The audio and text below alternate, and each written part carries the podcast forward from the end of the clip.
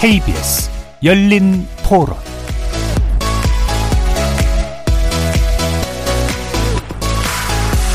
안녕하십니까. KBS 열린 토론 정준희입니다.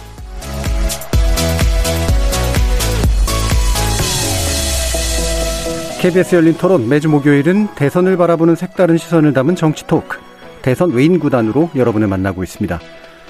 오늘 대선 외인 구단에서는 이번 대선의 스윙 보토로 부각된 청년 유권자에 대해서 살펴보려고 합니다. 아직 마음을 정하지 못한 청년 유권자들이 꽤 많다고 하는데요. 그래서 이번 대선에선 청년층을 잡는 후보가 승기를 잡게 될 거라는 전망이 나오고 있습니다. 각 대선 주자들이 청년 관련 공약을 경쟁적으로 쏟아내는 이유도 바로 그것일 텐데요. 하지만 과연 이런 공약이 실제로 청년들의 마음을 사로잡고 있을까요? 이번 대선에서 특히 주목받고 있는 2030 세대 청년층. 이들이 다음 대통령에게 진정으로 원하는 것은 무엇인지, 아울러 대한민국 청년 정치의 현재와 미래는 또 무엇인지 대선 외인 구단에서 살펴보도록 하겠습니다. 정치 외곽에서 이번 대선을 날카롭게 지켜보고 있는 세 분과 함께 대선 외인 구단 지금 시작합니다. KBS 열린 토론은 여러분이 주인공입니다. 문자로 참여하실 분은 샵 9730으로 의견 남겨주십시오. 단문은 50원, 장문은 100원의 정보 용료가 붙습니다. KBS 모바일 콩, 유튜브를 통해서도 무료로 참여하실 수 있고요. 이제 콩에서도 보이는 라디오로 만나실 수 있습니다. 시민 논객 여러분의 뜨거운 참여 기다리겠습니다. KBS 열린 토론 지금부터 출발합니다. 살아 있습니다. 토론이 살아 있습니다. 살아있는 토론, KBS 열린 토론. 토론은 라디오가 진짜입니다. 진짜 토론, KBS 열린 토론.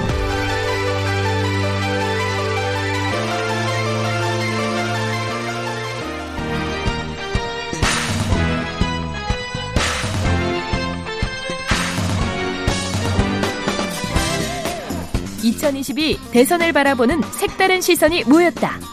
대선 외인 구단. 대선 외인 구단 함께 해주시는 세 분 소개합니다. 먼저 강양구 TBS 과학전문기자 함께 하셨습니다. 네, 안녕하세요. 강양구입니다. 전라디언의 굴레 저자시죠? 조기동 작가 나오셨습니다. 네, 조기동입니다. 반갑습니다. 저술가로도 활동하고 계시는 비혼지향 생활공동체 공덕동 하우스의 송혜은 대표 자리하셨습니다. 네, 안녕하세요. 홍혜은입니다.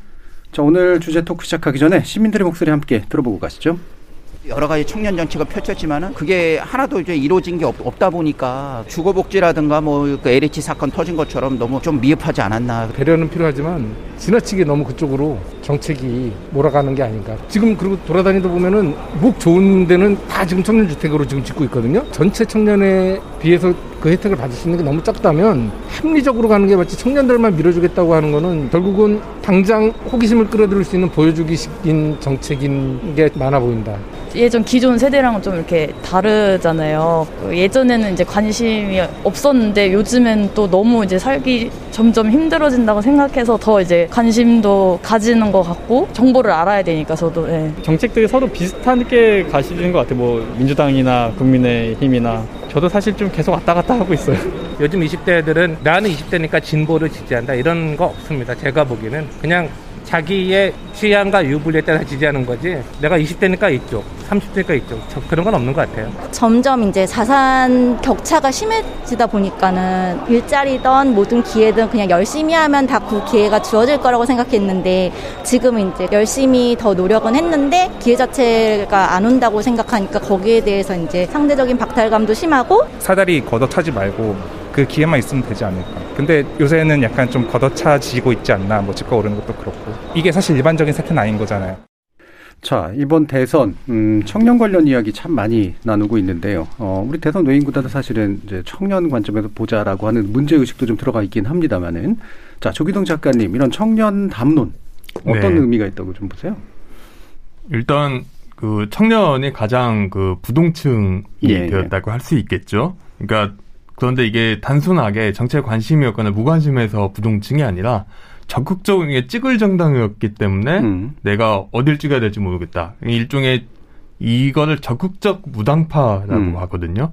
이런 계층으로 대부분 포함되어 있는데 되게 재밌는 게 20대들이나 30대 투표율이 대선을 거치면서 최근에 굉장히 빠르게 늘고 있습니다. 예. 가령 그 20대 후반 투표율 같은 경우에 중앙선관위 집계 자료인데요. 17대에는 42.9%였는데 18대에 65.7%로 올랐다가 19대 대선, 문재인 대통령 당선된 대선에는 74.9%까지 예. 빠르게 상승하거든요. 결국은 20대와 30대가 예전 같으면은 그냥 정치 무관심층이었을 텐데 지금은 정치에 관심은 있지만은 내가 어느 정당에 찍어야 될지 모르겠다. 내지는 전통적인 정당 보수 진보의 대립 구도에서 그 포괄하지 못하는 거대한 어떤 그 유권자 집단으로 되었기 때문에 20대, 30대를 잡기 위한 경쟁이 치열해졌다고 생각을 합니다. 예. 그러니까 일반적인 오해와는 다르게 청년들의 정책 관심은 오히려 과거보다 높아지고 있다. 다만 그 관심을 받아줄 기성 정당의 지형이 어, 불분명한 상태이기 때문에 생기는 문제다. 자, 이렇게 보고 계시는데요. 실제로 어, 부동층 비율이 높게 나타난다라는 측면, 그리고 아직 지지부로 정하지 않고 있고 나중에 언제 정하게 될지는 모르겠습니다만 어, 이게 사람을 애태우는 거잖아요. 지금 이런 그렇죠. 상황들. 예, 말씀 주시죠, 강현 교수. 어, 그 방금 말씀하신 그 대목이 20대가 이번 선거에서 주목받는 가장 중요한 예. 이유라는 생각이 들어요. 이제 기존의 선거 때마다 기, 성 정당들은 어, 세대별로 어느 세대는 우리 거, 뭐 어느 세대는 다음 것, 음. 뭐 이런 식으로 해서 이렇게 피하 구분을 대충 해놓았잖아요. 예. 그리고 보통 한 40대, 50대 정도가 스윙 보터라고 음. 생각했던 패턴이 지금까지의 패턴이었었는데 어, 20대, 30대 같은 경우를 들여다보면은, 어, 기존의 어떤 세대보다도 상당히 정치에 관심이 있는 것 같은데, 정작 그 속내를 제대로 알 수 없단 말이에요. 네. 기성 정당들 입장에서는. 그렇기 때문에 지금 선거 때이 20대, 30대의 표심이 도대체 어디로 향할지 놓고서 굉장히 많은 관심이 쏠리는 게 아닌가라는 생각이 들고요. 거기에 이제 하나를 덧붙이면은 제가 첫 시간에도 잠깐 이야기를 드렸었는데 어, 지금 이 미디어에서 담론이 어떤 식으로 유통되는지와도 좀 긴밀한 네. 관련이 있어 보인다는 생각이 듭니다. 이제 과거에 뭐 공중파 방송이라던가 아니면 대형 언론으로 이렇게 이 미디어 구도가 짜여져 있을 때는 그들이 세팅한 아젠더가 항상 선거 때마다 유효했었잖아요. 그런데 지금은 그런 기존의 legacy 미디어들의 권력이 굉장히 약해진 틈을 소셜 미디어가 파고들고 있는데 사실은 소셜 미디어의 여론을 주도하는 것은 기성세대가 아니라 20대, 30대란 말이에요. 네. 그래서 20대, 30대들에게 어떻게 매력적으로 보여야 할 것인지가 또 후보들이나 혹은 정당의 가장 중요한 이슈가 된 게 아닌가 싶습니다. 예.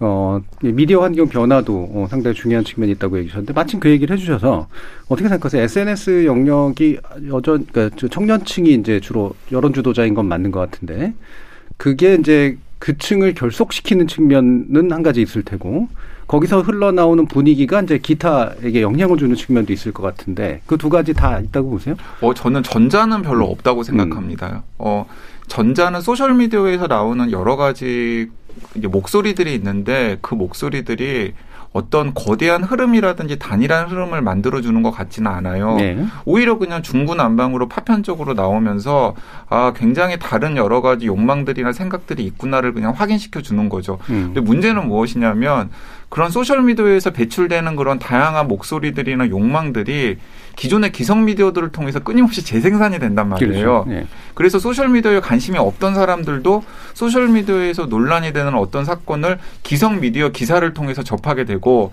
아 그러다 보면은 아 어떤 후보는 이렇구나, 어떤 정당은 이렇구나라는 식으로 이 선거의 어떤 그런 이슈거리를 이제 만들어주는 음.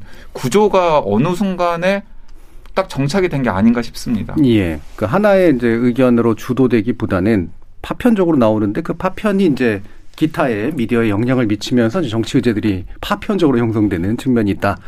자, 그럼 홍영은 대표님, 이런 그, 뭐, SNS가 됐건, 아니면 뭐, 스스로도 청년층이시라고 생각하셨을 건데, 아닌가요?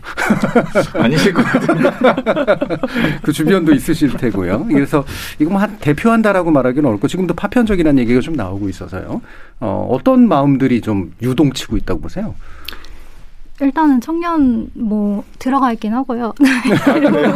아, 아, 죄송합니다. 근데 이제 좀 1년... 저는 그냥 두 분 다 계속 이제 제 쪽으로 좀 당기고 아, 싶은 욕심이 있어서. 조금 먼것 같아요. 네. 실제로도 멉니다 지금 거리가. 네.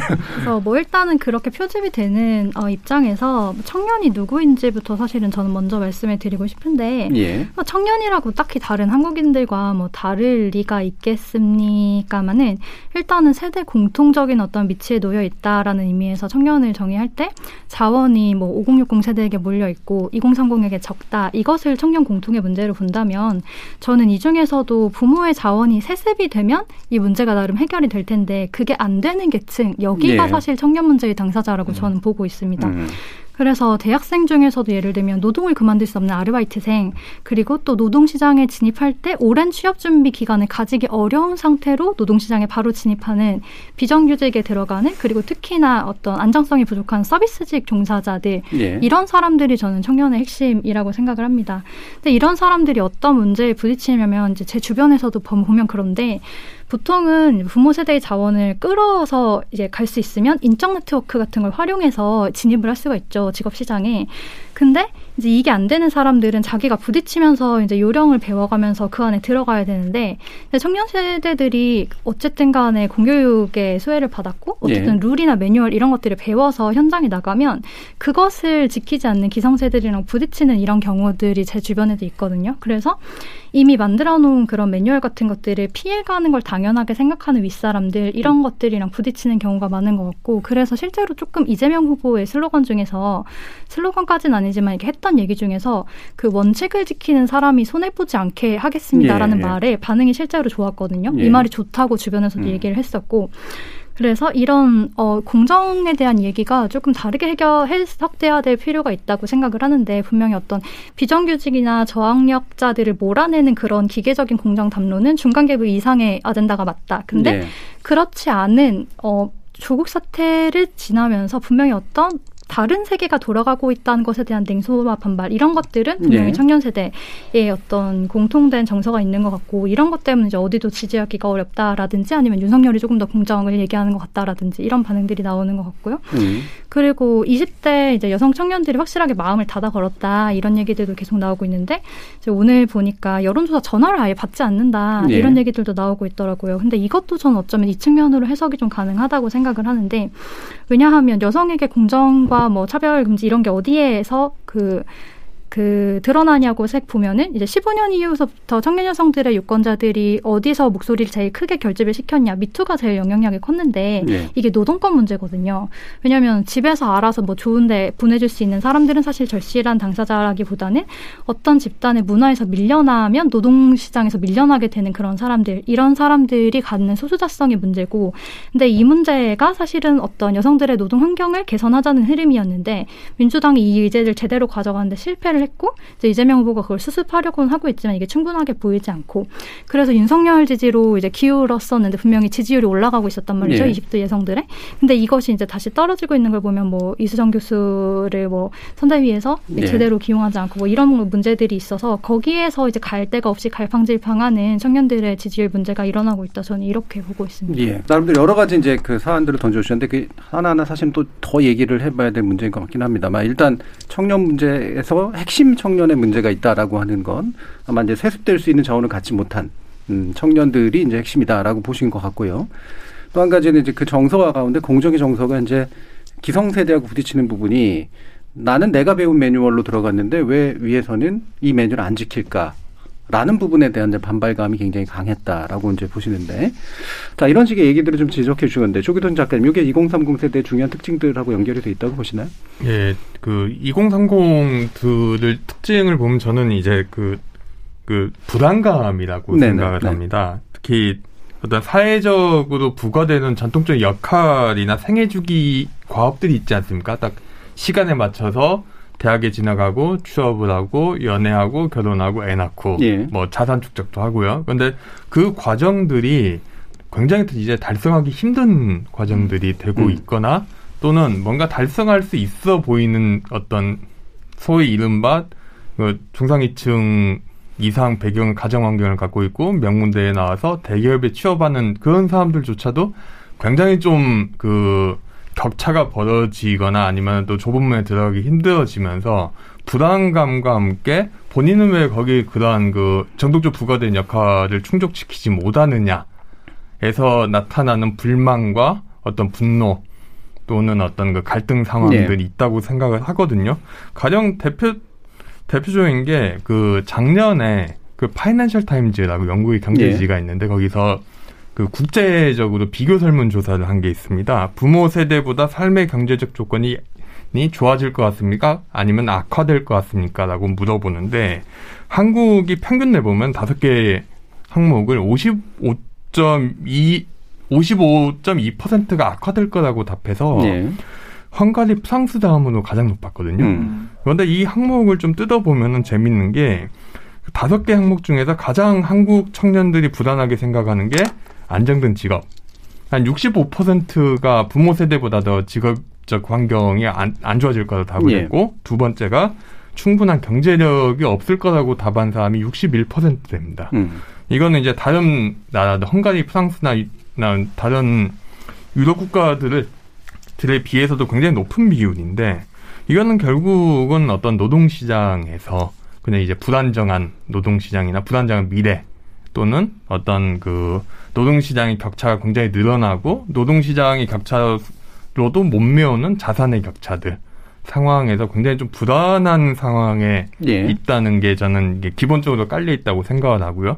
그 불안한 상황 속에서 결국은 어떻게 본인들의 어떤 그 이익을 관찰할 것이냐. 여기에서 어떤 공정이란 이슈가 나오거나 아니면은 예, 예, 나중에 예. 좀 이야기를 할 것 같은데 그 젠더 이슈라는 것도 이런 음. 굉장히 좀 불안한 상황에서 본인이 어떻게 본인이나 본인의 이 속한 집단의 이익을 얼먹 어떻게 극대화할 것이냐 예. 일종의 투쟁의 수단으로서 사용하고 있지 않나 음. 이렇게 보고 있습니다. 예, 그러니까 핵심 그 예. 조기동 작가가 지금 저는 굉장히 중요한 단어를 이야기한 것으로 보이는데요. 어, 저는 오늘날 20대, 30대의 젊은 세대를 규정하는 핵심 단어가 방금 조기동 작가가 이야기한 불안이 아닌가라는 예. 생각이 들고 이 그것과 관련해서 제가 재밌는 에피소드가 하나 떠오르는데 그 한때 화제가 되었던 책, 책 중에 90년대생이 온다라고 하는 책이 네. 있지 않습니까? 이제 그 책을 가지고 몇몇 지인들이랑 같이 이야기를 나누다가 지금은 한 나이가 신 정도 된 어떤 지인이 불쑥 이런 이야기를 하더라고요. 화장실 비유를 드는 거예요. 그러니까 자기는 철이 들고 나서부터 지금까지 대한민국의 화장실이 계속해서 좋아졌다라는 거예요. 네. 네. 계속 좋아졌다는 자기 집의 화장실도 그렇고 뭐 고속버스 터미널의 화장실도 그렇고 그다음에 서울역의 화장실도 계속해서 화장실이 좋아지는 걸 봤다라는 거예요. 그런데 지금 20대 30대 세대들 같은 경우에는 어, 처음부터 화장실은 좋았죠. 예. 화장실은 좋았죠. 자, 그런데 이제 문제는 무엇이냐면, 그러니까 그 화장실 비유가 어떤 걸 하냐면, 화장실이 계속해서 좋아지는 걸 본 세대 같은 경우에는 평생 어떤 마음가짐으로 살아왔냐면, 아, 지금보다는 앞으로가 뭔가 더 나아질 거야. 예. 라는 마음가짐을 가지고 살아왔었는데, 지금 20대, 30대들 같은 경우에는 내가 지금 가지고 있는 걸 언제든지 놓칠 수가 있겠구나. 혹은 내가 지금 가지고 있는 걸 내 또래의 다른 사람들은 누리는데 나는 못 누릴 수 있겠구나라고 하는 불안을 생득적으로 가지고 있기 때문에 그게 기성세대와 그리고 지금의 젊은 세대를 가르는 가장 중요한 어떤 게 아닐까라는 이야기를 하는데 거기에 있는 기성세대들이 다 고개를 엄청나게 끄덕거렸었거든요. 예, 예. 저는 그게 지금 그 부분을 어떤 식으로 해결해 주는지가 기존 정당들이나 혹은 이번에 대통령을 꿈꾸는 정치인들이 이 20대, 30대로부터 화답을 받을 수 있을지 없을지를 판가름하는 중요한 게 아닐까 하는 생각이 예. 들었습니다. 말씀하신 것처럼 이게 사실 중산층도 불안하잖아요. 그렇죠. 예, 예. 물려줄 게 예전에는 이제 학력 자원 정도는 물려주면 되는 거라고 생각했는데 지금 그것조차도 어 자신의 중산층적 지위조차 세습하기 되게 어려운 상태이기 때문에 불안의 폭이 굉장히 커졌다. 그래서 그걸 아주 강하게 현재 세대가 느끼고 있다. 이걸 해결하기 위해서 공정을 요구하는 거고 그다음에 이 공정의 관점은 사실 또 공격적으로 나오게 되면 자신의 이익을 침해하는 거에 대해서 굉장히 강하게 반발하는 이런 쪽으로 이제 형성되고 있다. 이렇게 좀뭐 어, 말씀드릴 요약이 되고 있는데요. 어 그러면 뭐 이게 더 얘기를 하면 좋긴 하겠습니다. 공약 문제로 일단은 가보긴 네. 하죠. 그러면 이제 이런 대선 주자들이 이 불안의 응시를 제대로 하고 핵심 청년의 문제들에 대해서 언제 해결에 방편들을 내고 있는가 어, 그런 눈에 띄는 또는 눈에 띄는데 그게 아니라고 생각되는 이런 공약들이 있으신지 한번 말씀 들어볼까요? 홍 대표님부터 한번 지적해 주시죠. 음. 네, 저는 일단은 이재명 후보 예. 그 기본 시리즈부터 말씀을 드리면 이게 어, 일단 기본주택을 어떻게 구체적으로 굴릴 건지 이런 것들은 사실은 경기도 때 지사 때의 그런 인터뷰들이나 그때의 방향들을 보면 좀 알 수 있을 거라고 생각을 하는데 그때의 GH 사장의 인터뷰를 보면 이 방향이 뭐냐면 주거 서비스를 마치 수도나 가스를 공급하는 것 같이 누구나 누릴 수 있는 네. 보편적인 공공 서비스로 음. 전환을 해야 한다. 이런 기조를 가지고 이걸 진행을 하셨더라고요. 이거는 너무 동의를 하는데 근데 여기에서 장기 임대형과 분양형이 있잖아요. 예. 분양형은 어쨌든 간에 토지를 공공 소유로 하고 뭐 건물을 이제 환매하는 방식으로 장기적으로는 이게 이상적이라고 봅니다. 근데 이 장기 임대형이 30년 주택을 말씀하시는 건데 제가 지난 시간에도 말씀드렸다시피 이게 충분히 시장의 주택을 구매하고자 하는 욕구를 가라앉힐 수 있을 만큼 충분한가? 예. 그렇지 않다. 왜냐면 어정쩡하다. 왜냐면은 30년 동안 돈을 모아서 나간다? 이러는 바에 하는 사람들의 신용을 올려서 30년 동안 갚으면서 자기 집에 살 거란 말이에요. 예. 그렇기 때문에 지금도 다 그러고 있기 때문에 현재 시점에서 이런 주택이 타겟팅을 해야 되는 그 계층이 어디냐면 이미 집 구매가 너무 말도 안 되기 때문에 나는 여기에다가 집을 사는 돈에다가 내 인생을 다른 데다 쓰겠다라고 생각하는 이런 사람들을 타겟팅해야 되는데 이게 청년일 가능성이 높겠죠 생애 주기상 하지만 네. 사실은 넓게 보면 무주택자고 이 사람들이 머릿속에 어정쩡하게 이게 계산기를 굴리지 않을 수 있도록 어차피 평생 내가 집을 못 산다면 아예 화끈하게 아주 괜찮은 주택을 아주 오래 뭐 예를 들면 99년이든지 평생이든지 이런 식의 요는 안정감을 확실히 주는 것이 필요한데 그게 너무 부족하다는 생각이 든다. 그래서 여기에는 뭐, 뭐 돈이 많이 든다 이런 것도 있겠지만 사실은 이 부동산 시장이 하루 이틀의 문제가 아니기 때문에 전 마중물을 붓는다는 느낌으로 아주 괜찮게 이걸 만들어서 주거에 대한 인식 전환을 끌어내기 위해서 부동산 시장의 투기성을 낮추기 위해서 원래의 목적을 달성하기 전 어떤 정도까지 해야 되냐 여기에 대한 논의가 부족한 느낌이 들고요. 예. 그리고 저는 기본 대출은 좀 많이 아쉬워요. 음. 왜냐하면 기본 소득이 나눠 얼마 줄 거야? 그랬더니 한 뭐 연에 100만 원? 이러니까 말도 안 돼. 그걸로 뭘 하란 말이야. 이런 식으로 나오니까 그러면 현실적인 수준에서 한 몇천 원 돼야지 이제 이게 뭔가 도움이 되겠다 예. 싶으니까 예. 그거를 주는 건 안 되니까 빌려줄게. 이렇게 되는 거잖아요. 어쨌든 이건 일종의 microcredit 같은 개념인데 많이는 아니고 3천까지만 빌려주거든요. 근데 이것들을 이제 세계적인 microcredit들이 어떻게 됐는지를 보면 사실은 빈곤한 사람들의 삶이 그렇게 낫게 하지 못했다. 네. 이런 거 결과들이 이미 많고 대출 받을 돈을 어떻게 써야 되는지 모르는 사람들이 사실은 이 빚을 그냥 진 채 빈곤의 굴레에 남아 있다. 이런 것들이 있는데 그러니까 사실은 여기에서 더 먼저 얘기를 해야 되는 것은 청년이 청년기에 그 돈을 빌릴 수밖에 없는 구조는 어디가 구멍이 나 있지? 음. 이거를 봐야 된다. 근데 사실은 저리로 그러니까 뭐 예를 들면 물가 상승률보다 낮게 빌려준다 이자를 낮게 빌려준다 그럼 다 빌릴 거거든요. 누구나 다 빌릴 건데 그럼 이게 어디로 갈 것 같냐 저는 투자로 갈 것 같거든요. 코인으로 다들 가게, 이걸로 코인 살것 같거든요. 그러면은 이거 코인 사는 돈을 국가가 이렇게 푸는 게 맞나 대출을 하게 하는 게 맞나 이런 생각이 들고 이제 이재명 후보님의 생각은 이런 것 같아요. 막 세계 여행에 천만 원 쓰면 어떠냐 막 이런 얘기를 하시잖아요. 근데 제 입장에서 옛날에 생각해보면 어, 전혀 상상이 안 가더군요. 그 천만 원을 가지고 제가 해외여행을 가서 내가 젊지만 청춘의 자본을 가지고 만들어 오겠어라는 게 전혀 상상이 안 가거든요. 그래서 이런 부분에서 이 기본 대출이 제일 아쉽다. 예. 이런 생각을 음. 했습니다. 그러니까 네. 기본 주택에 대해서 어느 정도 공감하는데 몇 가지 예, 몇 가지 좀 어, 불명확한 부분이 있고 기본 대출은 어, 좀 그, 그것도 뭐 취지를 아예 바, 바, 부정하지는 않으시는 것 같아요. 네. 어, 근데 이, 그 원하는 대로 될 것 같지는 않다. 네. 오히려 부족 부족한 부분들 구멍 빈 구멍이 굉장히 많다 이런 지적을 해주셨네요. 자 조기동 작가님은 어떤 부분 주목하시나요? 저는 일단 청년 공약들이 많은 걸 놓치고 있다고 생각을 네. 하는데 가장 중요한 거는 이제 그 청년들의 생애 주기에서 부닥치는 문제를 어떻게 해결해 줄 거냐는 문제인데 이 부분은 결국은 노동시장을 어떻게 바꿀 것이냐의 음. 문제를 같이 이야기해 줘야 되거든요. 근데 네. 그 부분에 대해서는 거의 이야기 가 없지 않습니까? 심지어 뭐 우파도 보수로 간주되는 윤석열 후보 같은 경우에도 그 연공서열제를 직무급제로 바꾸자는 어떤 정승국 교수 같은 분을 처음에 좀 만나다가 예. 그 부분이 거의 많이 후퇴돼 있거든요. 그런 부분에 대해서 본질적인 문제를 과연 해결할 수 있는가 좀 못하는 것 같다는 생각이 들고 네. 이게 청년들이 가장 뭐 불만을 가지는 게 그 청년 공약이라고 내놓는 게 청년 대상으로 뭔가 약간의 그 청년 대상 전용 서비스를 만드는 거잖아요. 음. 대표적인 주거 서비스를 만들어준다. 또는 청년이 코인을 많이 투자하니까 코인 같은 경우에 코인이 우리가 세금 많이 안 때리게 해줄게. 뭐 이런 이야기인데 코인 중 코인이 보면은 저소득층으로 갈수록 코인 투자를 하는 사람들 비율이 높고요. 그 계층상으로 보면은 두 번째가 다들 소액을 합니다. 그렇게 많이는 안 하고 그냥 역진적인 세금인데 그러면은 표가 많이 안 움직일 수밖에 없다고 저는 생각을 하고 결국 효능감이 낮다고 생각을 하고 가장 좀 문제가 약간 그 이거를 공정 이슈하고 묘하게 연결을 시키어서 청년들은 공정을 좋아하니까 우리가 시험 제도를 공정하게 만들어주면은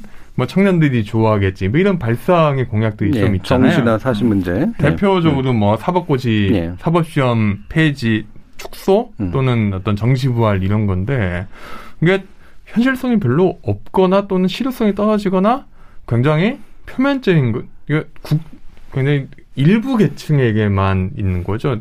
사법시험을 얼마나 본다고요. 그리고 예.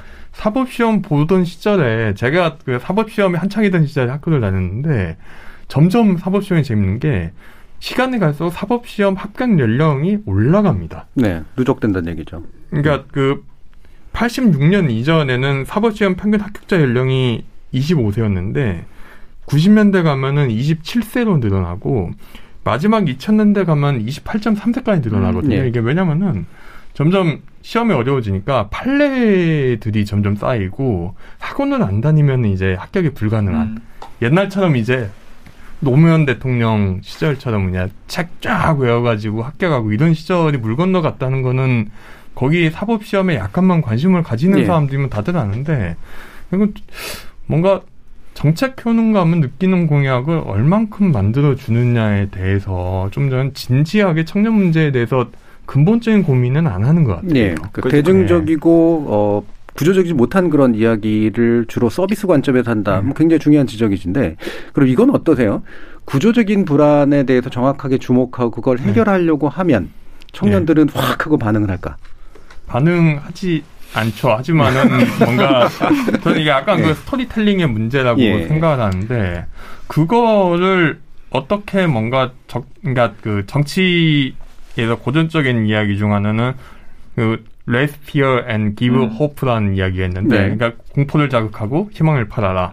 그러니까 적을 창출하고 뭔가 본인이 이런 걸 만들어줄 수 있다는 건데 양쪽을 같이 해야 되는 작업인데 그 부분에 있어서 정치 담론을 잘 못 만드는 문제가 음. 아닐까. 음. 뭐 오히려 그래서 결국 나오는 게 이제 그 여성 가구족부 폐지 같은 음. 공약 아니겠습니까? 근데 예. 이 부분은 그러니까 레스피어라는 부분에서는 굉장히 좀 효능감이 있는 공약이거든요. 왜냐하면 이건 그 남성뿐만이 아니라 약간 그 20대들이 다들 갖고 있는 무임승차자에 대한 굉장히 강력한 거부감을 예. 자극하는 거기 때문에 좀 그 부분에서 많이 좀 정, 한국의 정치가 많이 좀 아쉬운 부분이 음. 예, 많이 아쉽다거나 결여된 부분이 그 부분이라고 생각을 합니다. 예, 한강 기자.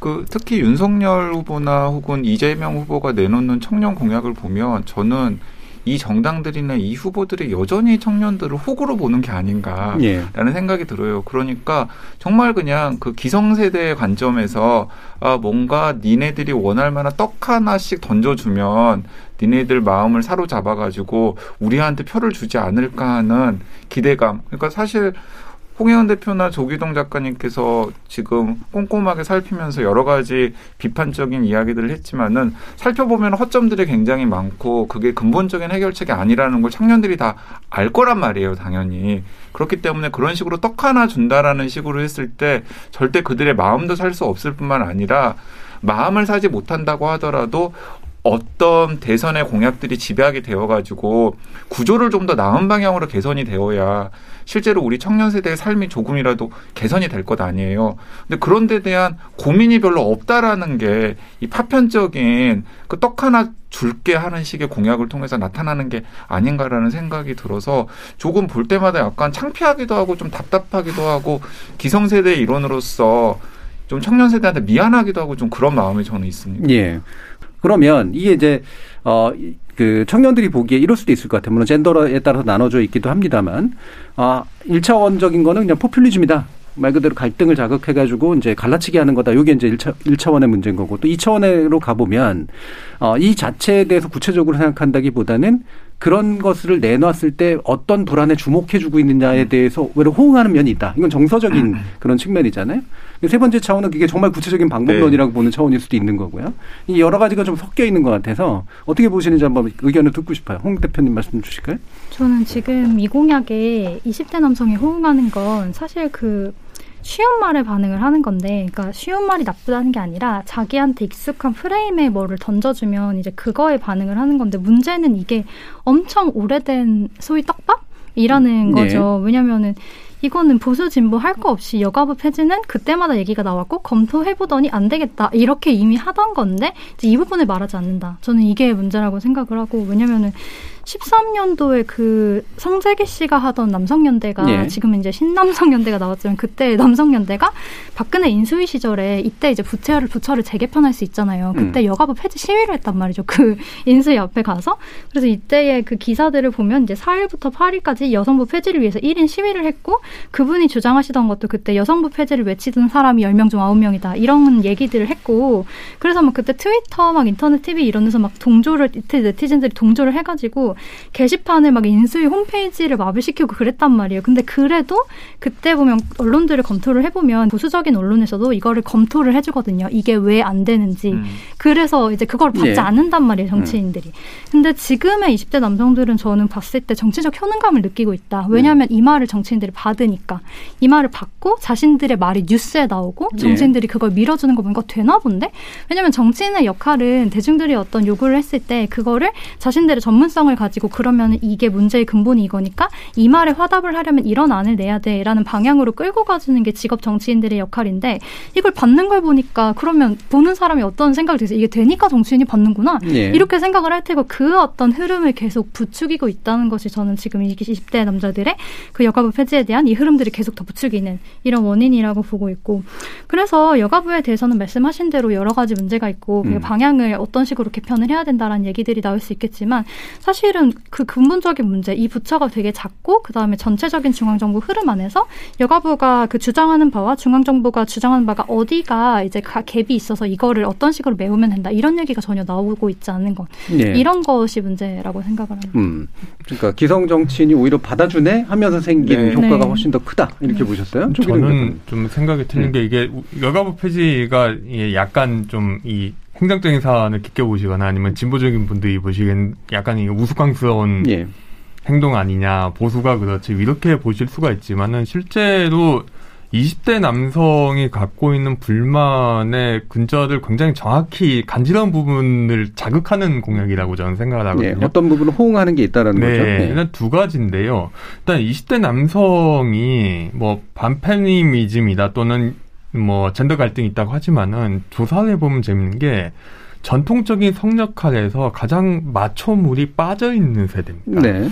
그러니까 남성, 그러니까 이 말은 그 사람들의 20대 남성의 세계관에서는 그냥 본, 그러니까 예전에 그 남성들이 여가부를 옹호해 줬던 논리는 뭔가 페미니즘에 찬동해서라기보다는 본인들이 권력을 갖고 있으니 가부장적인 예. 시스템에서. 예.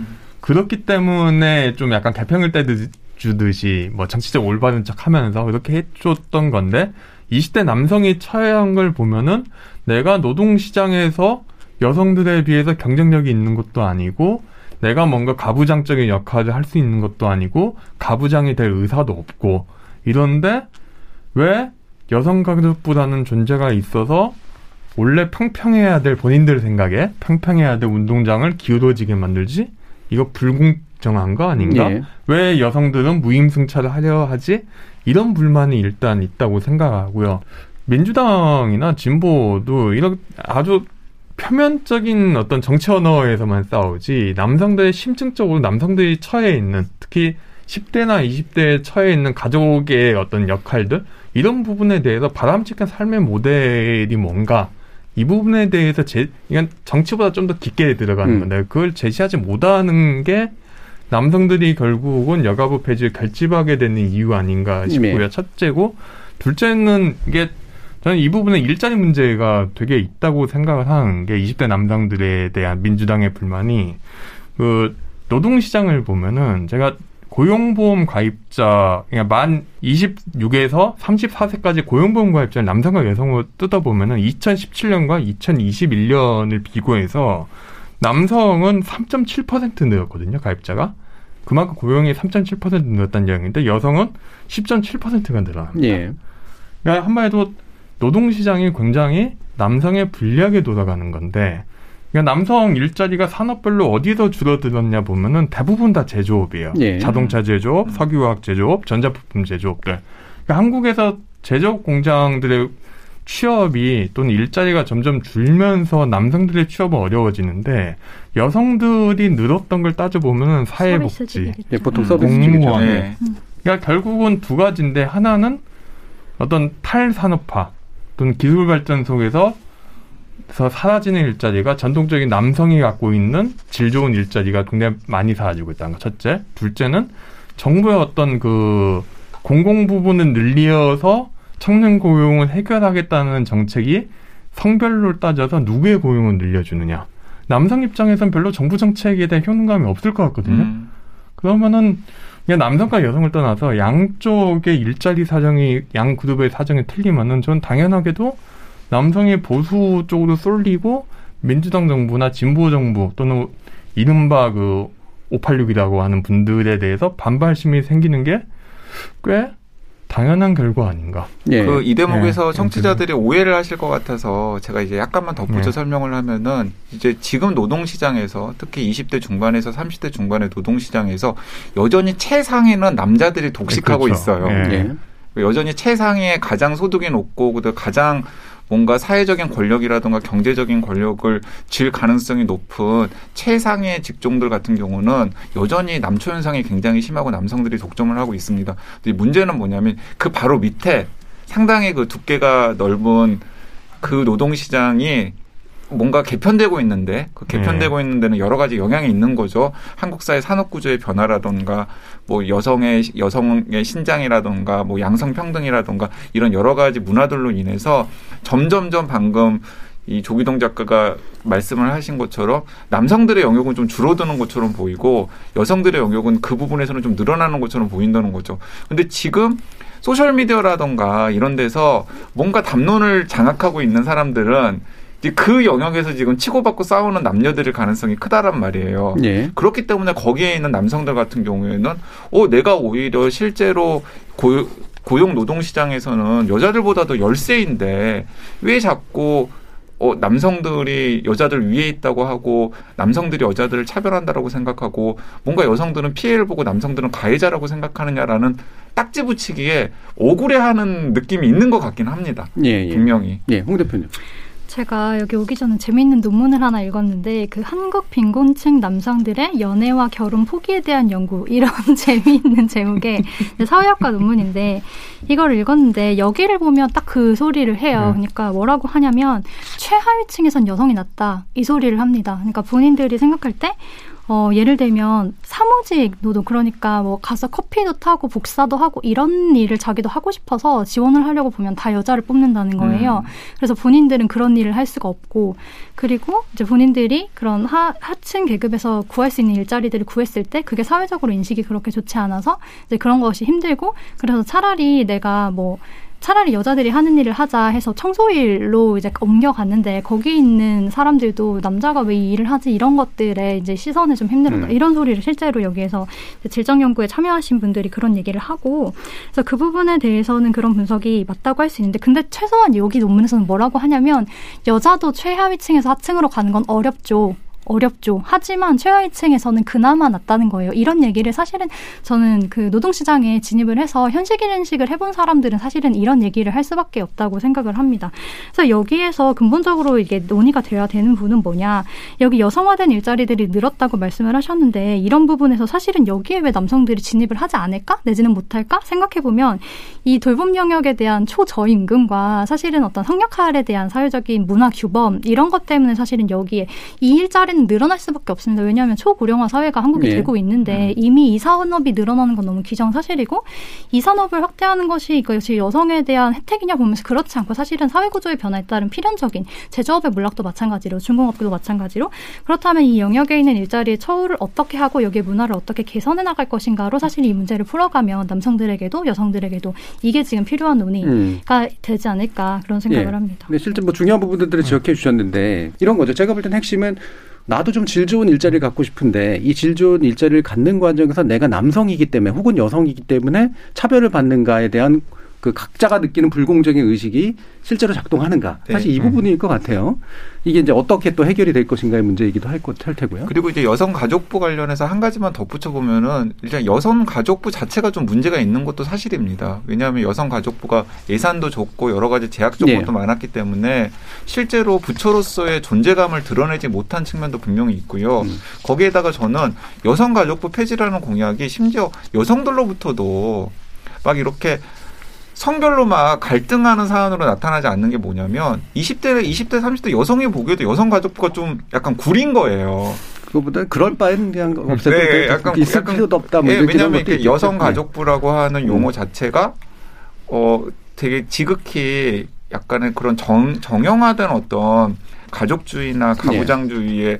사실 산물처럼 보이기도 하거니와 그리고 아까 제가 존재감이 없었다라는 데서 이제 조금 덧붙이면은 여성들 입장에서도 여성 가족부가 도대체 있긴 하는데 어, 나를 위해서 무엇을 해주는 부처지? 네. 라고 생각을 하니까 현혹감이 별로 없는 거죠. 오늘 여러, 현혹감이라는 단어가 네. 여러 번 나오는데 그렇기 때문에 남성들은 때리기 좋고 여성들 입장에서도 여성 가족부를 왜 지켜야 되는지 이유를 모르는 상태에서 이게 상당히 상징적인 어떤 화풀이 수단에 음. 이 20대 공약으로 딱 자리매김한 게 아닌가라는 생각도 음, 듭니다. 네. 제가 그럴 바에이라는 표현은 게 이게 이거 가지고 싸울 바엔 네. 뭐 이런 정도일 것 같아요. 그리고 근데 그것 때문에 또 여성들 같은 경우는 이거를 내가 굳이 지켜야 된다고 생각하기 이전에 이걸 가지고 왜 공격을 하지 하면서 생기는 반발감 또 이것도 이제 아마 작동을 하고 있을 것 같고요. 정확히 말하면 이제 여가부가 전체에서 쓰는 대부분의 예산이 그 재생산 그러니까 저출산 네. 대책에 네. 쓰이고 있기 때문에 사실 근데 결혼율 계속 떨어지고 있고 사실은 아이를 그 낳는 낳으라고 푸시하는 게 마치 이제 공장에서 무슨 물건을 찍어내라는 것처럼 그런 압력으로 다가오는 게 이제 20, 30대 여성들의 집단적인 반발을 사고 있는데 여기에만 주로 예산을 쓰는 부처이 때문에 사실은 나한테 네. 효용이 안 온다 이런 음. 식으로 생각을 하게 되는 거죠. 네. 근데 사실은 이런 문제에 대한 인식이 어, 여가부의 그 정책을 담당하는 분들에게 없냐? 있거든요? 있는데, 있는데 이게 사실은 저는 그 윤석열 후보도 마찬가지고 여가부 폐지하자고 하잖아요. 근데 가족은 못 버릴걸요? 그리고 음. 실제로 여기서도 가족부 따로 만들자고 했거든요? 근데 가족부로 타겟을 하면 이 가족이라는 영역이 어쨌든 여성의 영역이기 때문에 기존의 여가부가 하던 걸 똑같이 할 수밖에 없습니다. 이름만 바꿔치기 하는 거죠. 음. 그러면서 이제 여기에서 되게 적게 쓰던 이런 여성들의 안전에 대한 정책이나 이런 것들을 이제 조금 뭐 빼자는 건데 사실 이런 이것이 굉장히 눈 가리고 아웅이라는 부분을 짚어야 하고 이 부처가 사실은 제대로 된 어떤 뭔가를 못하는 이유가 이 중앙 정부 자체가 이 기존의 가족 을 중심으로 들어간 돌아가는 이 제도에 대한 미련을 전혀 버리지 못하고 있다. 예. 이게 사실은 가장 큰 원인이고 그래서 이 부분에 대한 토론이 제대로 들어가지 않으면 여가 문제는 해결이 안 된다. 저는 예. 그렇게 보고 있습니다. 알겠습니다. 네. 자, 오늘 이야기는 사실은 젠더 이슈 가지고 얘기한다기보다는 젠더 이슈가 청년들에게 어떻게 비슷하게 내지 다르게 음. 미치느냐라는 쪽이니까요. 이 정도 얘기로 어, 마무리를 좀 해보고요. 어, 입으로 좀 이어주면서는 그럼 청년 정치는 어떻게 해야 되는가라는 문제로 좀 더 논의를 해보도록 하겠습니다. 여러분은 KBS 열린 토론과 함께하고 계십니다. 토론이 세상을 바꿀 수는 없습니다. 하지만 토론 없이 바꿀 수 있는 세상은 어디에도 없습니다.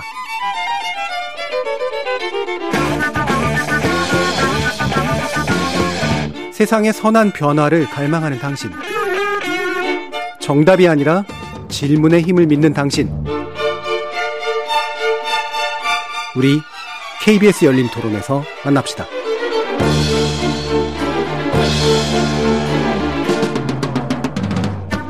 KBS 열린 토론 대선 외인 구단 세 번째 시간 함께하고 계신데요. 20대 대선과 청년이라는 주제로 조기동 작가, 홍예은 대표, 강양구 TBS 과학 전문 기자 이렇게 세 분과 함께하고 있습니다. 자, 그러면 어 청년들의 정치는 어때야 하는가? 그뭐 당사자 정치가 물론 제일 좋은 거긴 합니다만 다시 말하면 청년들 스스로가 정치 주체가 되는 게 제일 좋은데 이게 유권자로만 남느냐? 아니면 이제 직업 정치인으로 실질적으로 그 청년 세대 때부터 진출하느냐 결국 뭐 이 문제인 것 같아요. 강규 기자님 어떻게 보세요?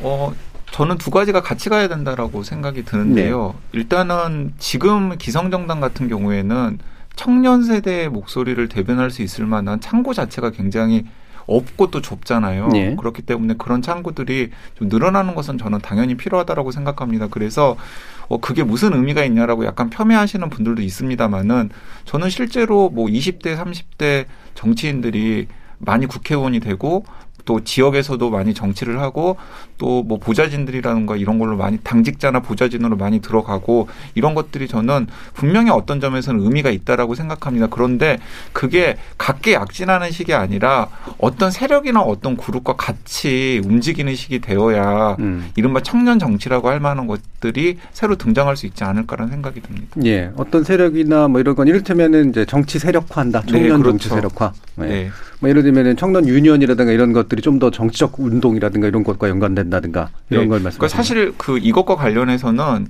그 지금의 이 유시민 씨가 아니라 네. 한참 전에 지금보다 훨씬 젊은 유시민 씨가 그때 어떤 매체랑 인터뷰를 했었는데 제가 대학생 때 그 인터뷰를 보면서 어, 굉장히 느낀 바가 있었거든요. 이제 어떤 이야기를 했었냐면 본인도 아마 기억을 못 하실 거예요. 그때 무엇이라고 했냐면 자기는 지금 어, 당시 386이죠. 386 세대의 권력이 아주 오래 지속될 것 같다라는 거예요. 예. 왜냐하면 지금 386 세대는 세상을 바꾸기 위해서 노력했고 또 세상을 바꿔보는데 성공했고 그 연장선상에서 세력이 되어가지고 또 정치를 바꾸려고 지금 계속해서 도전하고 시도하고 있는데 자기가 보기에는 그 밑에 세대들 예를 들어서 이제 저 같은 세대겠죠? 그 밑에 세대들은 그런 집단이고 조직적인 움직임이 보이지 않는다. 네. 그렇기 때문에 나는 어쩔 수 없이 한국 정치에서 386이라고 하는 그룹이 꽤 오랫동안 역할을 할 것이다. 라는 이야기를 어떤 인터뷰에서 했었는데 제가 그걸 보면서 아, 세상이라는 게 이런 식으로 움직이고 정치라는 게 이런 식으로 변화가 생기겠구나라는 생각을 저는 했었거든요. 예. 근데 실제로 지금 청년 세대가 자신의 목소리를 현실 정치에 반영하기 위해서는 마치 386 세대가 그랬던 것과 같은 유사한 방식으로 개입을 해야 뭔가 성과를 낼 수 있지 않을까라는 생각을 합니다. 예, 예. 세대 자체의 이제 정치 세력화 쪽에 좀 더 가까운 그런 이야기신데 이게 이제 보통 생물학적으로 이제 20대가 30대고 30대 40대 되면서 매번 비슷한 세력이 또 진출해서 뭐 하는 게 아니라 사실은 역사적으로 특정 맞아요. 시점이 있죠. 네. 네. 그 세대가 강한 세력이 돼서 일정한 기간 동안 이제 정치 무대를 장악하게 되는 그런 일들이 있는데 자, 이런 방식 포함해서 조기동 작가님은 어떤 청년 정치의 형태들을 생각하고 계세요?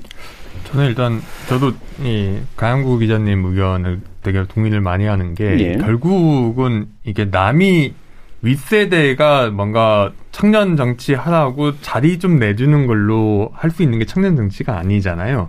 결국 윗세대를 몰아내야 된다고 생각을 하는데 예. 대표적인 게그 최근에 개봉한 영화 킹메이커를 보면은 이게 친민당 71년 경선 네. 이야기 아닙니까? 그때 40대 기순을 펼, 하면서 나오는 사람이 이제 김영삼, 김대중, 이철승인데 재밌는 대목이 거기에 그 유진산 씨도 나오 유진산을 네. 모티브로 한 인물이 이철승과 김영삼이 내가 다 키운 애들인데 어떻게 나를 배신할 수가 있겠느냐고 되게 자신하는 얘기가 있어요.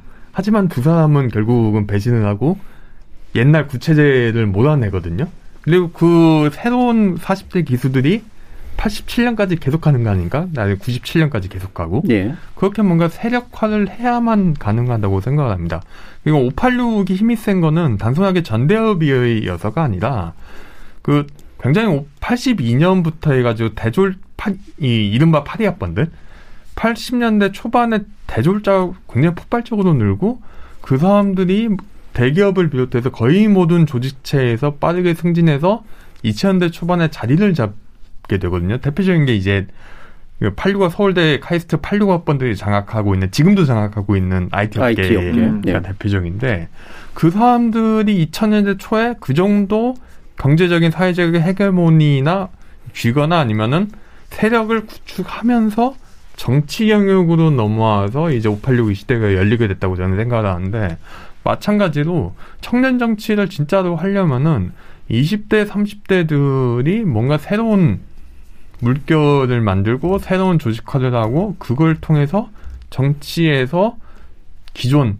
구체제를 굉장히 많은 부분 대체할 수 있어야만 예. 청년 정치가 가능하지 않을까 예. 싶습니다. 그러니까 이게 이제 그 일종의 변하지 않는다기보다는 시기마다 있는 언제나 존재하는 청년성, 청년 세대성을 반영하는 정치 구조도 한 가지가 있고 그거는 약간 강 기자님 말씀하시는 것처럼 뭐 이를테면은 이제 특정 어 24대 20대나 30대가 국회의원 일정 비율로 진출하는 방식일 텐데 이게 또 이제 세대 정치의 관점에서 보면은 어 결국에는 몰아낸다라는 표현을 음. 쓰시긴 하셨지만 일종의 시대 정신을 담보한 세대, 세대 가 등장을 해서 과거의 구세대의 시대 정신과 가치와 충돌하고 어, 후세대의 세대가, 그러니까 그 시대 정신이 새로운 정치의 어떤 중요한 동력이 되는 방식으로 이제 구조적인 변동을 겪는 그런 네. 것도 있잖아요. 그래서 이거는 자주 일어나는 일은 아니게 되는 걸 텐데 그렇다면 이제 지금의 청년이 어느 정도 정치 세력을 하게 되면 어떤 시대 정신으로 물갈이를 하게 될까 이게 제일 궁금하거든요. 네. 사실은 그 대목에서 좀 이제 우리가 생각해봐야 될 지점들이 있죠. 우리는 지금 청년 청년 하면서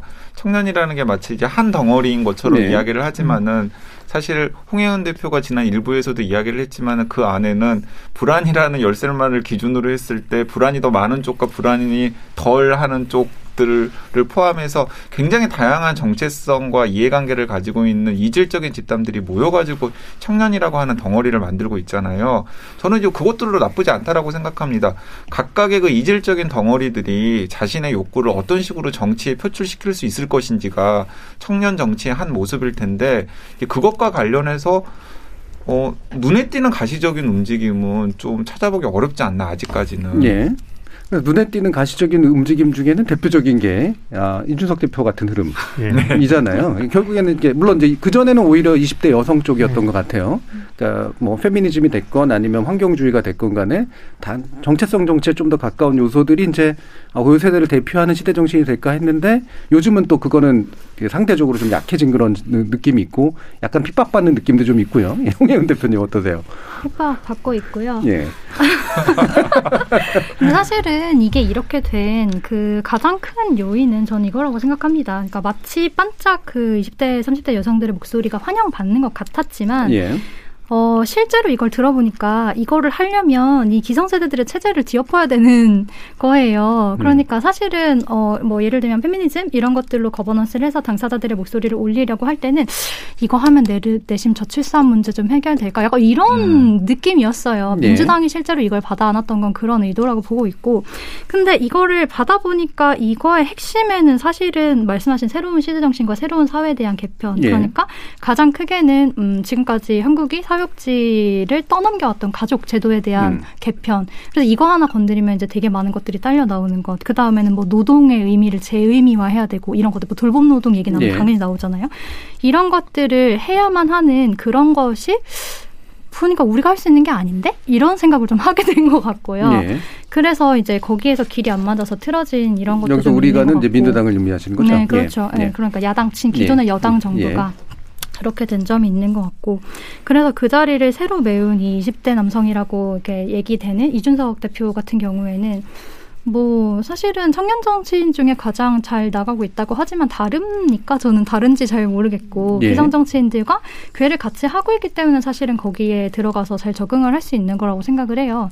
그러니까 가장 크게 봤을 때 저는 어, 이준석 대표를 보면 무슨 생각이 드냐면 저 돈이 어디서 나와서 마이너스 삼선을 했지? 이런 생각이 들거든요. 음. 그러니까 논리잖아요. 사람들이 이준석 대표를 뭐라고 하면 영선 의원이다. 아니다. 음. 세번 떨어졌으니 마이너스 삼선 의원이다. 이런 얘기들을 하는데 사실은 그건 놀릴 일이 아니라 자본이 없는 사람이 계속 정치인으로 성장을 하려면 그 돈이 있어야 되거든요. 그 버티는 시간이 필요하니까. 네. 그래서 거기서 인지도도 쌓고 그러니까 이 사람이 계속 이 정치를 하나보다 그러면 계속 나오고 저는 사실 안철수 후보가 제일 유리한 거 제3지대 후보 중에 제일 유리한 건 돈 걱정 없이 선거를 계속 나올 수 있다는 네. 음. 거라고 생각을 하는데 그런 비슷한 조건을 가지고 있는 사람이 지금 남을 수 있는 구조고 이준석 대표 이준석 대표는 사실은 그게 지금 가능한 사람이라는 거죠. 그러면 음. 그게 가능한 것을 손에 쥐고 있는 사람이 이게 기득권에 편승하지 않을 수 있겠는가? 음. 이런 생각이 들고 사실은 이게 청년 정치가 자리 잡지 못하는 가장 큰 구조도 돈이 없으면 정치 못하는 그러니까 선거 한 번 끝나고 나면 빚잔치더라고요. 제가 주변에서 지켜보니까 이거는 보통의 자원이 있는 사람이 아니면 할 수 없는 것인데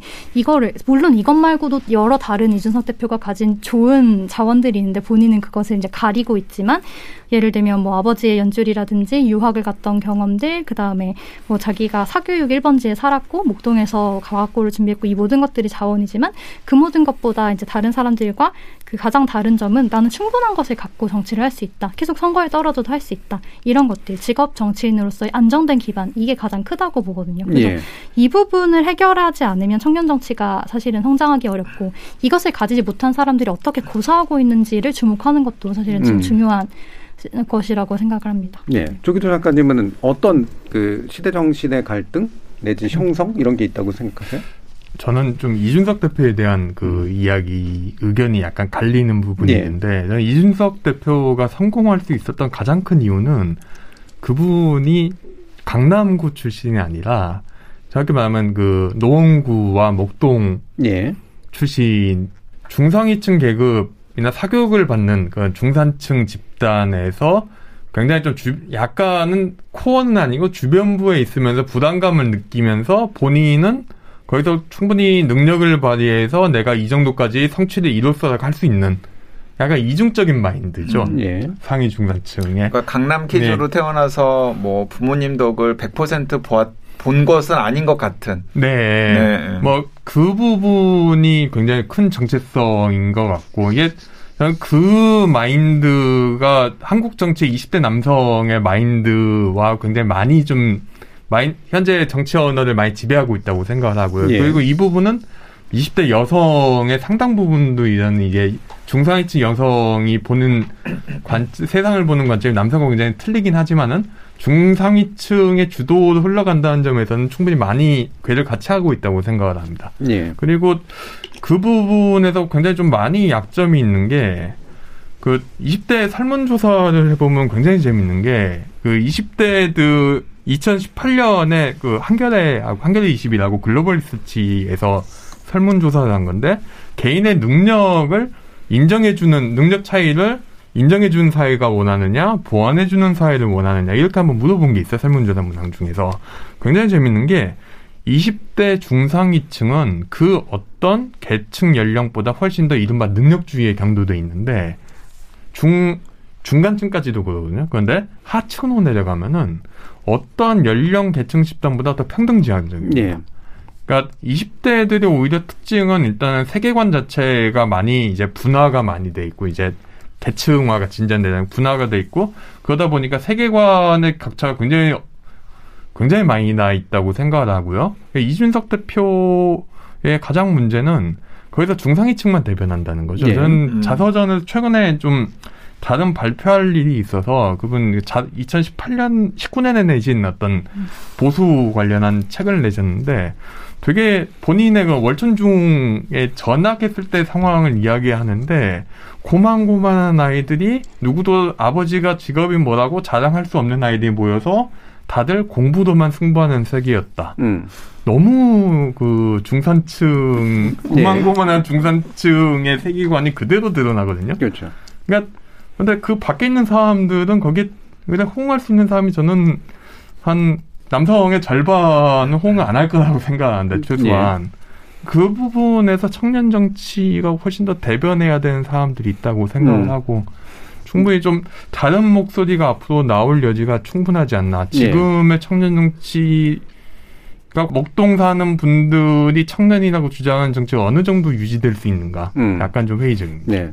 네. 강윤 기자님. 그 이준석 대표의 대척점에 있는 그 젊은 정치인 중에 한 명이라고 하면은 저는 정의당의 장혜영 의원이라는 생각이 들어요. 예. 그 장혜영 의원 같은 경우는 뭐 성장해 오고 성취를 이뤄온 과정도 이준석 대표와 굉장히 달랐고 그리고 지금 서 있는 뭐 여러 가지 점에서 정치적인 포지션도 이준석 대표는 이제 대척점에 서 있는데 근데 이제 문제는 뭐냐면 뭐 저는 장혜영 의원에 대해서 굉장히 호감을 가지고 있습니다만은 그럼에도 불구하고 태생적인 한계가 있다고 생각합니다. 이 태생적인 한계는 이준석 대표는 어쨌든 박근혜 퀴즈로 정치에 입문하긴 했습니다만은 지금까지의 정치 여정을 자기 힘으로 어쨌든 차근차근 만들어 온 네. 측면이 있거든요. 근데 장혜영 의원은 뭐 아직 몇 년 되지는 않았습니다만은 기본적으로 심상정 의원의 후광을 업어서 비례대표 의원이 되었고 그리고 정의당 내에서도 심상정 의원과 같이 세트가 되어가지고 지금 움직이고 있잖아요. 근데 저는 이래서는 안 된다라는 생각이 들어요.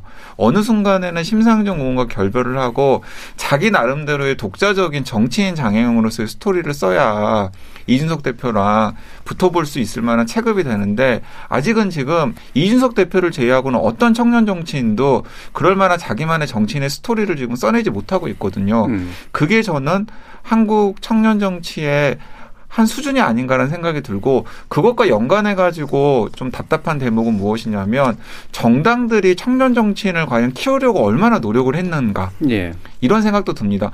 사실 이준석 대표가 성공할 수 있었던 것은 무엇이냐면 정말로 이제 본인의 역량과 여러 가지 운도 따랐겠지만 어쨌든 박근혜 퀴즈로 이 지금 보수 야당에 들어간 다음에 거기서 차근차근 계속해서 경력을 쌓아왔거든요. 그러니까 당직을 맡은 적은 없습니다만은 최고위원 한 적이 있었죠. 어, 최고위원을 한 적은 있었죠. 예. 어쨌든 그런데 그 뭐 한 발을 걸쳐 놓고서 이 보수 정치 젊은 보수 정치인으로서 자신의 경력을 쌓도록 당에서 안팎의 여러 가지 지원을 해줬다라는 거죠. 예.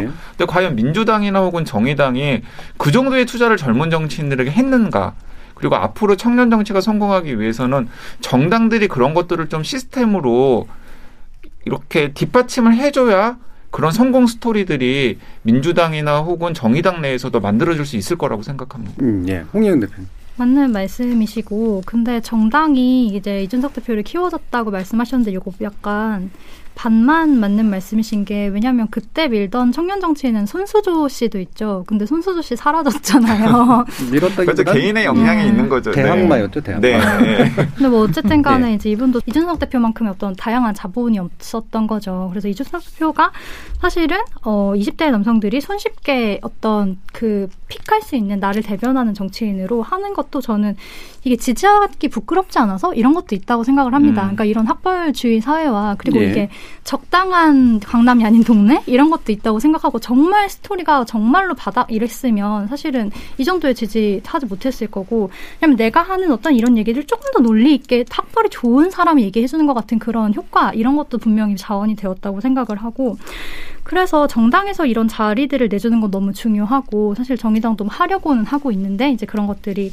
오래된 정치인에게 그 빛을 가려져 가려져 있는 그런 문제에도 동의를 합니다만 사실은 어, 이런 문제의식을 공유하는 사람들끼리의 움직임도 사실 굉장히 중요한데, 그렇다면 뭐, 뭐부터 시작해야 되냐, 이런 얘기를 했을 때, 뭐, 기초의원 얘기 많이 합니다. 동네에서부터 작은 단위부터 시작을 해서 이런 흐름들도 실제로 있고 어, 청년들 중에서 기초의원에 도전하는 사람들이 어떤 스토리를 가지고 있는지 이런 것들을 이제 뉴스레터로 메일링을 하는 서비스도 네. 있어요. 네. 저도 유심히 보고 있고 그래서 이런 것들을 살펴보면 분명히 나오는 사람들이 있는데 이 사람들도 보면 기초의회조차도 사실은 양당제 안에 들어가 있는 거예요. 그래서 이 당의 당론을 따라갈 수밖에 없고 이 당들이 크게 가지고 있는 그 세계관 자체는 사실은 낡은 것 이라고 하고 치고 나오는 사람들이 있어야 되는데 그런 새로운 세계관을 제시를 하고 새로운 흐름을 만들어갈 수 있을 정도의 그런 것이 사실은 여기 이 단위부터 끊겨 있다라고 저는 보고 있고 그러면 어디에서 해법을 찾아야 돼 그런 것들을 저도 좀 생각을 해보다가 최근에 독일의 정당 제도에 대한 글들을 좀 읽었는데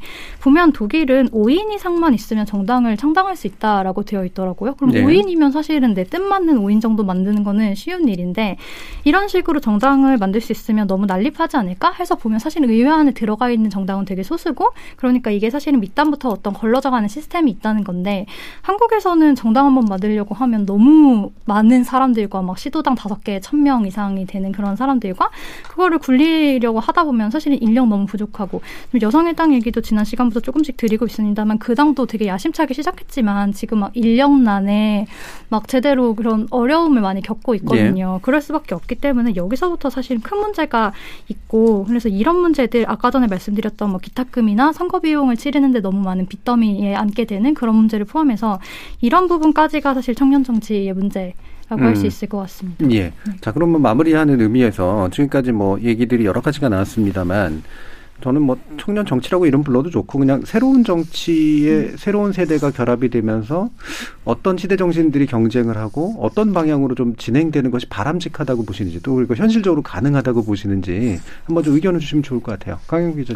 아, 사실 저는 낀 세대여가지고 음. 좀 이런 이야기를 네 이런 이야기를 하는 것 자체가 약간 예. 씁쓸하기도 합니다. 왜냐하면 70년대생 같은 경우에는 한 번도 주역이 돼본 적이 없는데 어느 순간에 그냥 86세대랑 같이 한목감이 네. 되어가지고 정리가 되어야 되는 그런 세대가 되어버린 것 같아서 조금 씁쓸하긴 한데. 네.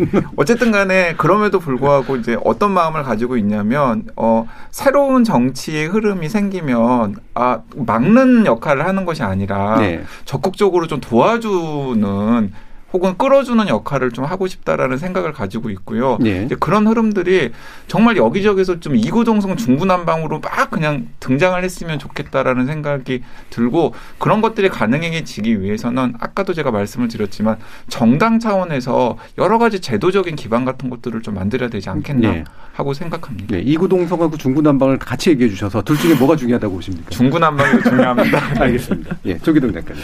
네, 저는 한국 사회에서 가장 문제가 지금 상당 부분 사회 갈등은 이제 계층 내진 계급을 기반으로 해서 또 형성이 되고 있는데 정치인은 오히려 상위 중산층 이상의 목소리만 대변하고 있는 게 가장 문제라고 네. 생각을 하고요. 그러니까 갈등을 구획을 하려면은 사회 경제적인 문제를 제대로 제시하고 그거를 중심으로 갈등을 만들어 나갈 수 있는 정치 세력이 나와야 된다. 어찌 보면 음. 좀 제대로 된 된뭐 좌파 정당 음. 뭐 이런 정당이 나와야 될 때가 아닌가 예. 이렇게 생각을 하고 있습니다. 그래야만 이제 보수 정당도 제대로 된 포지션을 가질 수 있다고 생각을 하고요. 예. 오히려 제대로 된 좌파 계급 정당이 나와서 지금 청년의 지금 과소대표되고 있는 음, 부분들을 네. 얘기해 주는 게 오히려 네. 문제의 새로운 해결법이다. 예, 이렇게 보셨네요. 자, 그럼 홍혜인 대표님 말씀 듣죠. 저 같은 경우는 사실 지금 가장 이 세대가 단결할 수 있는 문제가 이 라이프 스타일 생애 주기의 이 변화 이것이 지금 제도화되어 있지 않다 이 네, 네. 부분으로 네. 사실 전 집결할 수 있다고 생각을 하는데요. 예를 들면 지금은 이제 청년 정치 이런 식으로 이름이 프레이밍 되지만 이게 너무 약해요. 저는 이거 마음에 안 들고 네. 왜냐하면은 저도 이제 그 청년 혜택에서 벗어나게 생겼는데 그렇죠. 이거 굉장히 네. 마음에 안 들지만 그러니까 음. 청년 청년 하는 게 사실은 어 사실은 그 있는 거거든요. 낌새 그러니까 내심이 있는 거거든요. 뭐냐면 이때 지원을 받아서 빨리 이 사회 여건이 되라 이런 뜻인데 음. 이게 기분이 나쁜데 네. 그렇다고 해서 아무런 준비 없이 그러니까 아무런 이 사회가 정비되지도 않았고 그런데 청년정 제도 밖으로 쫓겨나고 싶진 않단 말이죠. 음. 그렇다면 이 나약한 이름에 여기에 기대 있는 것보다는 사실은 이 세대가 나중에 노인이 됐을 때 지금 이 제도가 그대로 간다면 우리는 어떤 미래를 맞이하게 될까 그렇죠. 이런 식의 음. 전망 예, 예. 이런 것들을 그려보면 저는 청년 청년 세대가 하나가 되어서 이 나이가 지나더라도 이거 고쳐지지 않는 이상 이 문제를 끝까지 가져갈 수 있는 이런 아젠다로 삼을 수 있다고 생각하고 예. 그래서 조금 우스갯소리로 하는 사실 진심이기도 한데 노년 운동을 미리 시작하면 어때? 이런 얘기도 음. 해보거든요. 그렇죠. 아예 음. 그때를 시작 생각을 하고 그때 어떤 사회를 만들 네. 것인가를 놓고 장기적인 타임라인을 그려가는 거예요. 네. 거기에서 저는 가장 중심되는 게 말씀하신 것처럼 생애 주기에서 밀려나는 것이 음. 불안이라고 했는데 그게 크게는 이제 취업과 결혼과 출산이잖아요. 그렇죠. 근데 이 세 개의 꼭지점을 경유하지 않, 기존의 방식으로 경유하지 않는 방식을 어떻게 해나가야 할까? 이게 사실 사회의 모든 제도에 걸려 있고 이걸 중심으로 결집하는 새로운 정치 세력 저는 이걸 음. 너무 바라고 있습니다. 예. 네. 상당히 중요한 부분 지적해 주셨네요. 그러니까 유치원 관련된 정책 잘 안 되는 이유 중에 하나가 애를 안 낳으니까. 네, 애를 안 낳기도 하고요. 키우다 보면은 애가 벌써 크니까. 초등학교 가 있거든요. 네, 네, 네. 네. 자, KBS 열린 토론 오늘 어, 청년 문제로 이야기를 나눠봤는데요. 오늘 이것으로 모두 마무리하겠습니다. 함께해 주신 홍예은 대표, 강양구 TBS 과학 전문기자 그리고 조기동 작가 세 분 모두 수고하셨습니다. 감사합니다. 네, 감사합니다. 감사합니다. 고맙습니다.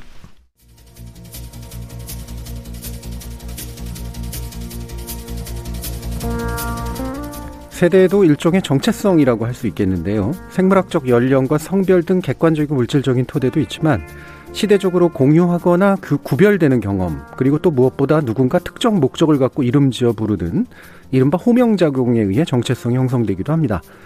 20대 대선에 임하는 청년들에게는 어떤 경험이 그리고 어떻게 이름 지어 불려진 결과가 하나의 혹은 여러 가지의 정체성으로 만들어져 있을까요? 그거를 정확히 이해해서 대처하는 것도 중요하지만 실은 역사적으로 청년 세대가 보여줬던 가장 공통적인 특징인 기성 정치에 대한 모종의 거부감에도 더 주목해봐야 하지 않을까 싶습니다. 참여해주신 시민 농객 여러분 감사합니다. 지금까지 KBS 열린 토론 정준이었습니다.